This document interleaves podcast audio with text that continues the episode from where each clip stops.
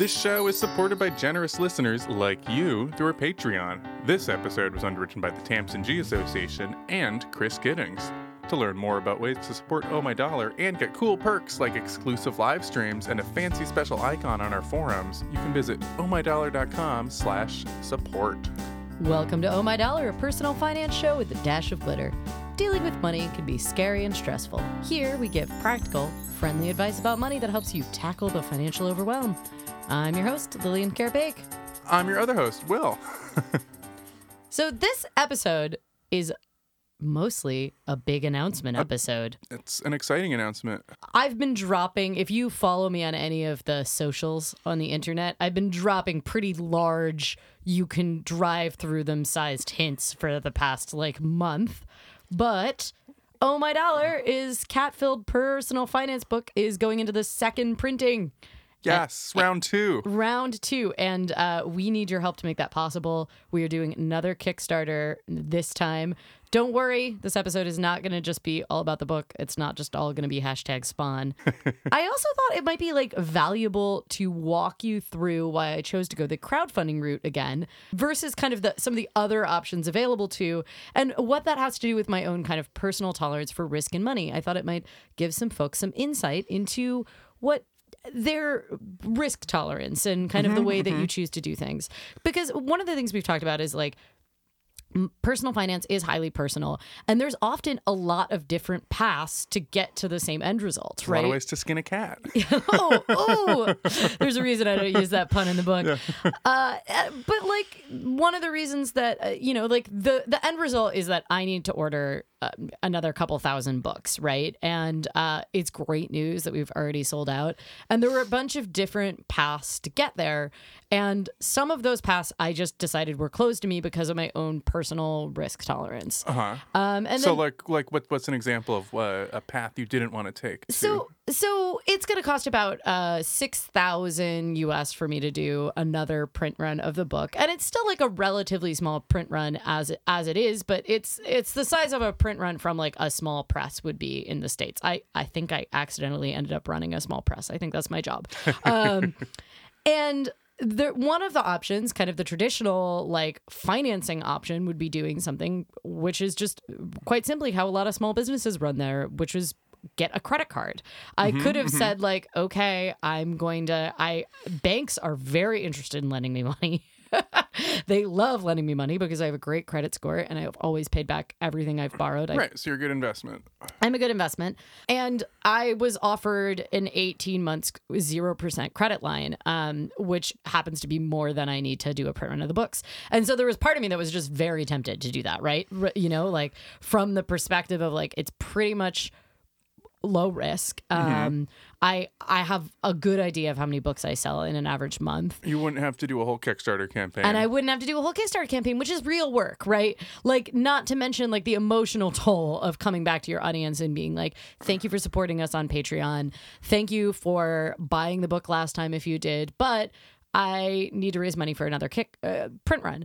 And um, I it- there's other ways to do it. There's um, something called factoring, which uh, if you follow economic news, you might have heard of before. Have you heard of factoring? no. Okay. So a lot of times they'll talk about like you, you know you hear the term like overnight lending rate, which is like a federal government rate, which is the lending rate set. It's what it's part of what drives interest rates, and that is the rate that is set between banks lending each other money because banks at any given time actually don't have all of the money that they have Right. uh, so to speak. And so they're constantly like lending money between them and also getting them from the overnight window at the Fed, which I just like to imagine is an actual window that banks go to. Just the little side of the, the White House or something. yeah, exactly. Uh, Federal Reserve, hey, we like to keep it independent. Yeah, Uh, does the federal they have their own building? Yes. What what branch of the government do they technically fall under? they they are their own branch of the government, the Federal Reserve. okay, so they don't. They okay. Yeah. We're drifting. Yeah. no, I mean uh, that's I mean that's a big thing is that the Federal Reserve is is it's you know uh, a t- it's supposed to be a totally independent agency because you do, while monetary policy can be influenced by politics, you want the Fed to set it. Anyway, that's Though I guess since the executive branch is nominating tune into my Board members, forthcoming yeah. Macroeconomics for Muggles web series to learn more about Federal Reserve interest rates. But okay, but there's this other type to get to get back to. I'm obviously not borrowing money from the Federal Reserve, um, but one thing that you can do is your distributors. So I have a distributor. Um, they're a relatively small distributor, but that's part of why I'm in retail stores all all across the U.S. Uh-huh. Um, and they're great. They've been around for a long time. They deal with a lot of like smaller, cutesy press books like mine. And uh, one of the things I could have done is gotten do- gotten factoring. And factoring is essentially where your distributors give you a loan. Um, and factor rates, uh, because factoring is very common and used in manufacturing businesses, um, it's one of those things where I essentially would borrow money from my distributors um, at, at a factored rate. That's kind of an Oh. oversimplification of it. But and then almost the books you had pressed would be your collateral. Yeah, yeah, yes, yes, I exactly. Huh.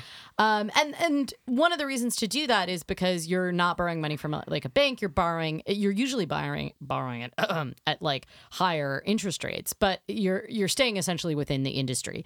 And that was one of the things that really made me nervous about borrowing credit money for this. Is like banks know nothing about my business, right? Like Mm-hmm. they are not specialists in cat finance books, and or small press, or really anything to do with my weird weird job. Yeah. And um, they only want to lend me money because I am a limited liability corporation, which means that I personally am the person in charge. Like, it, if I see. anything hits the fan, I'm the one They that's going to have to pay to, it yeah. back. And it's that's why, even though my business has its own credit score, which is a thing that a lot of people don't know, but Oh, I did. I didn't know that. yeah, if you're a business, if you have like a business checking account or whatever, you do have your own credit score. It's a lot harder to find or look up the same way that individual credit scores are with all of those free tools that you can get, like Credit Karma, Credit Sesame, the Discover cards. Interesting. But I, both my business and me, have great credit scores, so banks are willing to lend me money. But that's just because they know I'm going to pay it back, which speaks more to my credit character, so to speak, than it does to how likely it is I'm going to sell those cat books, right? Right. Um, and and like my distributor is great. They were essentially like your books sell consistently. Like uh, what could we find a way to do this? Um, and one of the reasons that they would benefit from doing that is because they if i run another kickstarter campaign that's essentially taking sales away from them right? So Yeah. it, because it's it's me promoting it and um, if i sell through them obviously they take a cut. If i sell through the kickstarter they don't does that make sense yeah. Yeah. I mean, they're they they are the middleman. You would be taking out of Yeah. this the the operation if you do that. And on the flip course. side, I make a lot less money when I um, sell through my distributor, but also like they're great and they do the work. Right. And, yeah, and you don't have to do that work. Yeah. Yeah, there's no way I would be in as many retail stores as I was if I had to individually call up all those retail stores and build relationships and send them books. Right. That, that's another full time job. Yeah. yeah, yeah. Uh, they have a my distributor is a whole warehouse, you know, um, versus my room. Uh, So then there Your was other ways to do yeah. it. I could have I could have incorporated as a partnership organization and gotten an investor. Mm-hmm. I am extremely lucky that I do have access to people that have the kind of liquidity that would be necessary to fund another print run. And I could have made them investors in the company. I could have just taken debt out from them, or they could have just put the money in themselves and then gotten a percentage of the business. Mm-hmm. Um, that would have involved reincorporating the business because my current structure does not allow for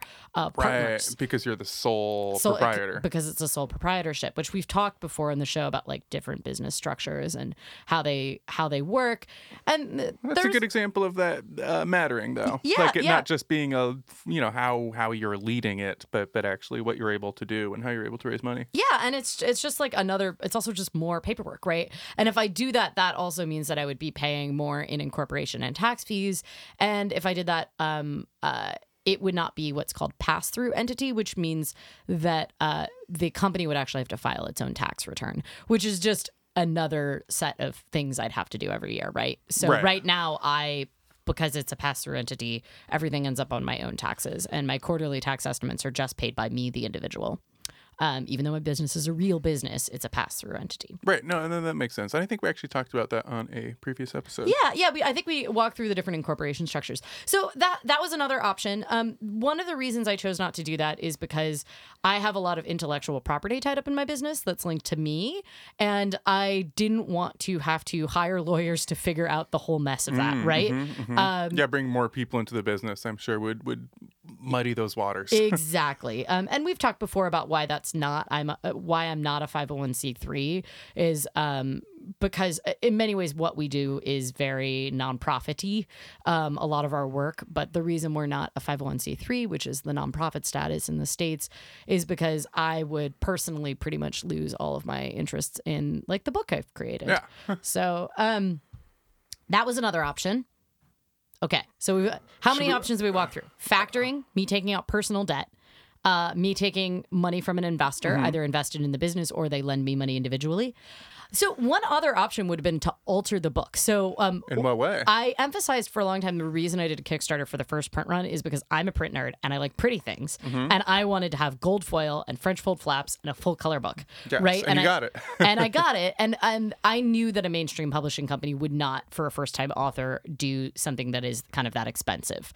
Um, additionally, that wasn't a lot of people get their books printed like print on demand, you know, like eh, where they're digitally printed. The book had to be offset printed because it's full color with a bunch of illustrations.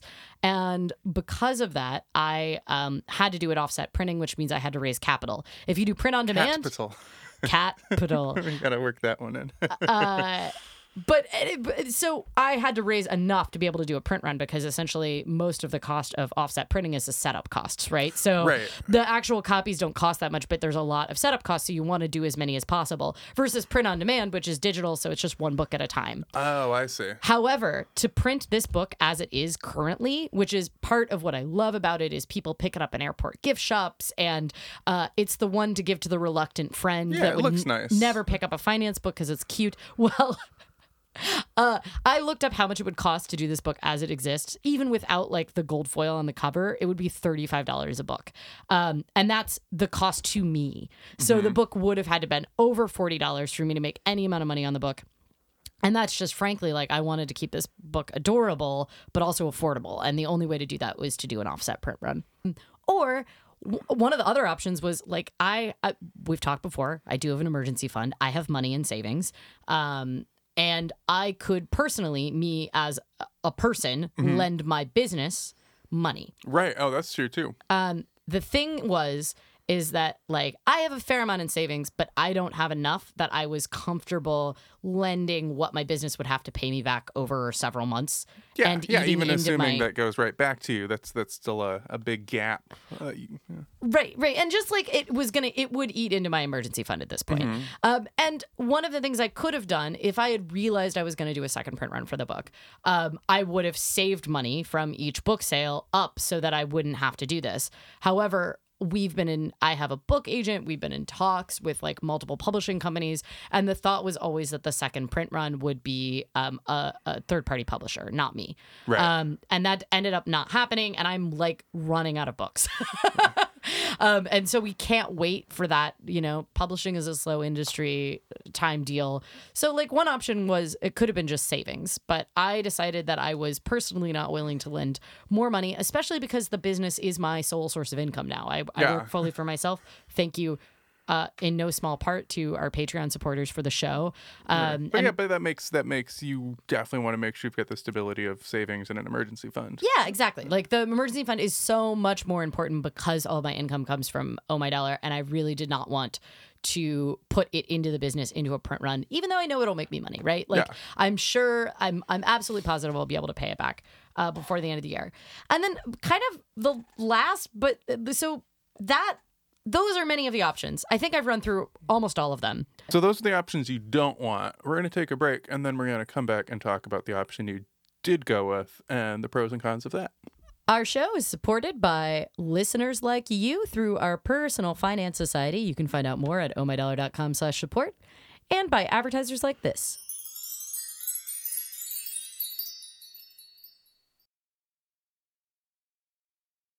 And we're back. We're back. Welcome back. So I we walked through a lot of the different options that I didn't do and I I don't want people to feel like it's bad to take any of those options. Those are all like valid options for funding something in your business. A number of those seem like they would have worked fine Yeah. Uh, just despite having reasons against them, but maybe not have been ideal for your specific situation. Yeah, and and a large a large part of it came down to my own values. Like I personally didn't want to take out debt to fund another print run, even though I could do the numbers, I could sit back in the math. Everything that like a business economics background told me is like this is the normal way to do business. I don't think debt is immoral or even really a bad way to access capital for small business, especially because I am in the privileged position where I have a good credit score. Um, so I'm able to get it lended to me at 0%, right? So like from a purely mathematical standpoint, it made a lot of sense and it's it's one of the most common ways to fund small business. Um, but for for me, it was the idea that like it comes down to my own assets and if my business fails I, I i can't pay back my debts. And everyone told me like entrepreneurs take risks and you know oh the founders of the airbnb funded their business off of like a flip book of credit cards they took out uh, and like don't you want to be airbnb? And for me this this was it ended up being a values line that i drew in the sand. I've been very lucky and just rampant with privilege that i haven't had to take out consumer debt in the past. Yeah. and for me this is something that's genuinely just a value. It's a personal value. It's not a judgment on other people and the choice to do that. It's just for me it didn't make sense to do that.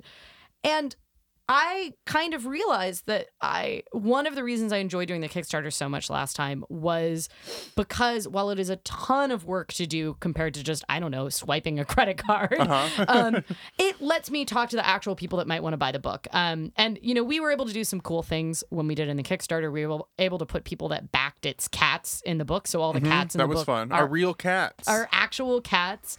Um, but also Shout out to cats. it also like we were able to shape the content of the book based on the readers that um, actually participated in a weekly read along during during the editing of the book like there is just so much that i gained value out of like actually talking to the people that consume the product which is like a cool thing yeah, and that- something you would have been missing out on if you had just you know and leveraged like credit big card debt. companies pay a ton of money to talk to their actual consumers, and I'm lucky enough that I'm such a small business that I'm able to actually just uh, talk to my consumers by asking them to support it on Kickstarter. Yeah.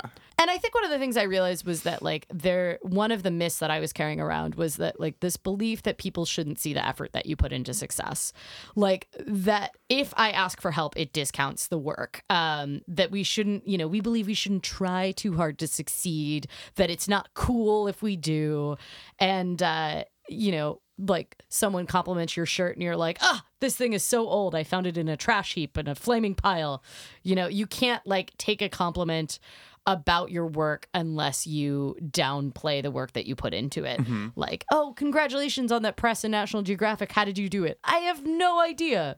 They must have wanted someone to look bad. Like, that's an actual example from my life. Like, uh, not that I was a National Geographic, Right. someone else. Not yet. No, not yet. this this woman likes to document finances with cats. But yeah, so I I just I I realized that part of it was that I was carrying around kind of uh, dysfunctional money values that were preventing me from doing what I thought was probably the best way to fund this print run, which was going back to people and being like, "Hey, do you want to buy this thing?" Yeah. well, Uh, it seemed to have worked well the first time. Yeah, yeah. And I guess I'm worried, of course, that like everybody who wants the book already has the book. Uh, but there are a bunch of other things that we're doing with the Kickstarter uh, that I'm really excited about. So we're doing our first ever wall at a glance calendar. Um, so it's Oh, actually like a poster. You can see all of the days of the year on the wall. It has um, some adorable cats on the bottom. It has the tax Match. deadlines on it uh, for quarterly tax filing. You know, the most important holidays. Oh, that's cool. So is it for for 2019? Um, it's going to be July through July. Oh, cool. So, um, and we'll probably do another print run um, for next year if people like Oh, that's it. a neat But let's make sure people actually like it. Um, and then we also have a mini budget planner, which I'm really excited about. It's locally printed here in Portland. You know, I'm a stationary nerd. Are there cats on it? and there will be cats. there will be cats, of course, and it's like a cute little pocket planner. So I'm excited about that, rather than like another big honkin' book. Um, No, I like the small planners. I, I often use my, my fanny pack on my bike, and I can't fit big planners in it. Yes. So you need a tiny, tiny budget planner. And I'm one of those people like I've talked before about how I really like uh, paper when connecting with my budget because Mm-hmm. I, it feels more tangible to me, and also it makes it feel like a fun thing to do to me because I like pretty stationary products. Yeah, yeah, versus slaving away in front of a computer. Yes, just looking at a spreadsheet all day. Uh, so yeah, I'm I'm really excited about it. Um, we're also doing some other cool things. One, we're fixing the six typos that were in the book that keep me up at night. Do you know what they are? Uh, yeah, I mean, but I'm not going to point them out. People can find them on their own, or ideally don't find yeah, them. find that seventh one and get a special prize. And while it there isn't the opportunity to get your cat in the book again, um, we are doing special clear planner stickers, and you can get a one based on your cat. If Oh, so, so you can put your cat in the book. Oh, that's fun. Or wherever else, any book. Yeah, so you could just edit the cat to cat any into any book. part of the book or anywhere you'd like, um, which I'm really excited about. I also have been wanting to do those clear planner stickers because I have a lot of them, Mm-hmm. uh, but I've been wanting to do them with Oh My Dollar Cats for a long time. So like they're gonna have some cool like m- payday trackers and stuff like that uh, for planner stickers. And uh, the coolest part, like the thing that made my heart soar last time was that we gave people the opportunity to get um, an ebook copy of the book and then buy one for the low income youth that I work with. Oh, nice. And through that, over 200 low income young adults got a copy of the book. And that was just due to the generosity of the Oh My Dollar community. And it was amazing. I was able to deliver them all with in person education um, at our oh, that's awesome. homeless transitional youth center for GLBTQ youth here to AmeriCorps um, members and also to some other folks in the community and it was just really awesome and we're um, going to be doing that again so you can Oh, always that's super. you can always donate if you've already got a copy and you want to donate one on you can uh, donate one on to low income young Oh, adults that's a good way to support the Kickstarter and do that. yeah Wild. So that's exciting and all sounds great. So when does the Kickstarter start? it starts right now so if you're listening to this show we have already launched the kickstarter Bam, there it goes. There it goes. Um, if you want to find out more, you can also, if you just maybe want to watch the video with cute cats on it, um, you can check it out at ohmydollar.com slash cats. Uh, it would really help us out if if you can't participate in the Kickstarter for financial reasons or uh, you just don't want more stuff in your life. It still really helps if you share it just so other folks know about it. And uh, maybe, just maybe, that friend that's are always borrowing money from you will see it and get some cats and they will stop being broke. Stop hitting you up for 10 bucks at the yep. bar. yep, exactly. Uh, and no pressure, but uh, I hope you like it. I'm really proud of the stuff that we did on it. And uh, I also hope this was interesting for some insight into like small business finances for folks that are maybe in this position. Yeah, I'd be interested in hearing about how other people have done similar things. If if they did take the Kickstarter option or or, or factoring, how, how that worked out. Yeah, I'm really curious. Like, if you do run a small business, if you've done merch for bands, whatever it is, how do you how do you do it? How do you do the print run? Are you uh, are you someone who's putting everything on credit cards? Uh, were you borrowing money from fa- friends or family? Uh, those A are the combination. combination, all of the above. Did you did you you know I don't I don't know what other things. what Uh, other things did you do? Yeah, they like I know Airbnb the founders, I keep bringing them up, but they have like weird financing methods, but one of the things was they sold like Cheerios based on Obama called Obama O's during the election. Because they had O's. and they like sold them and like used them as a uh, way to like finance the like initial server costs or something. I don't know. Cunning. Yeah, very cunning. And they wrecked a bunch of housing markets. That's Yeah. step two. Step two. It's actually step three. The step two is question mark question mark was Airbnb, right? First step, Obama O's. Second step, question mark question mark. Third step, wreck housing markets in.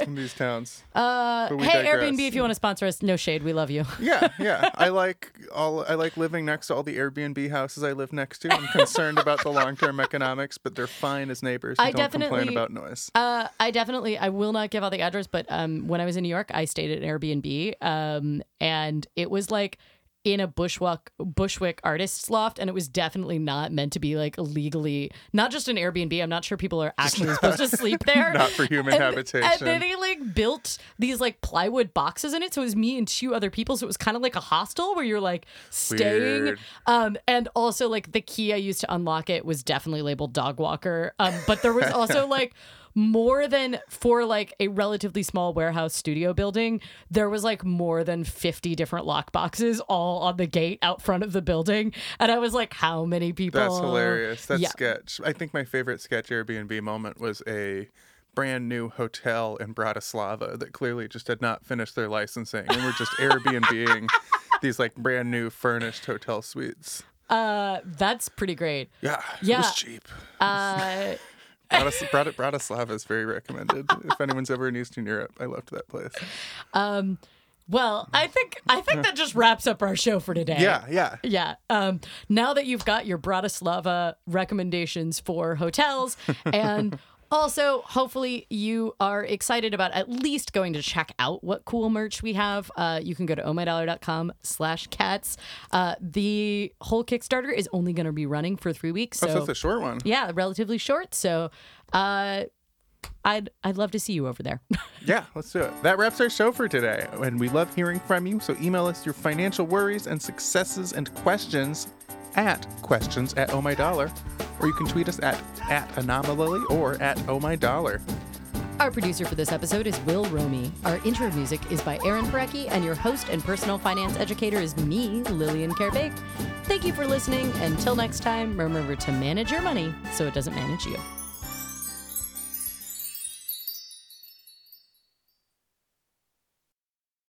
This is the story of the one.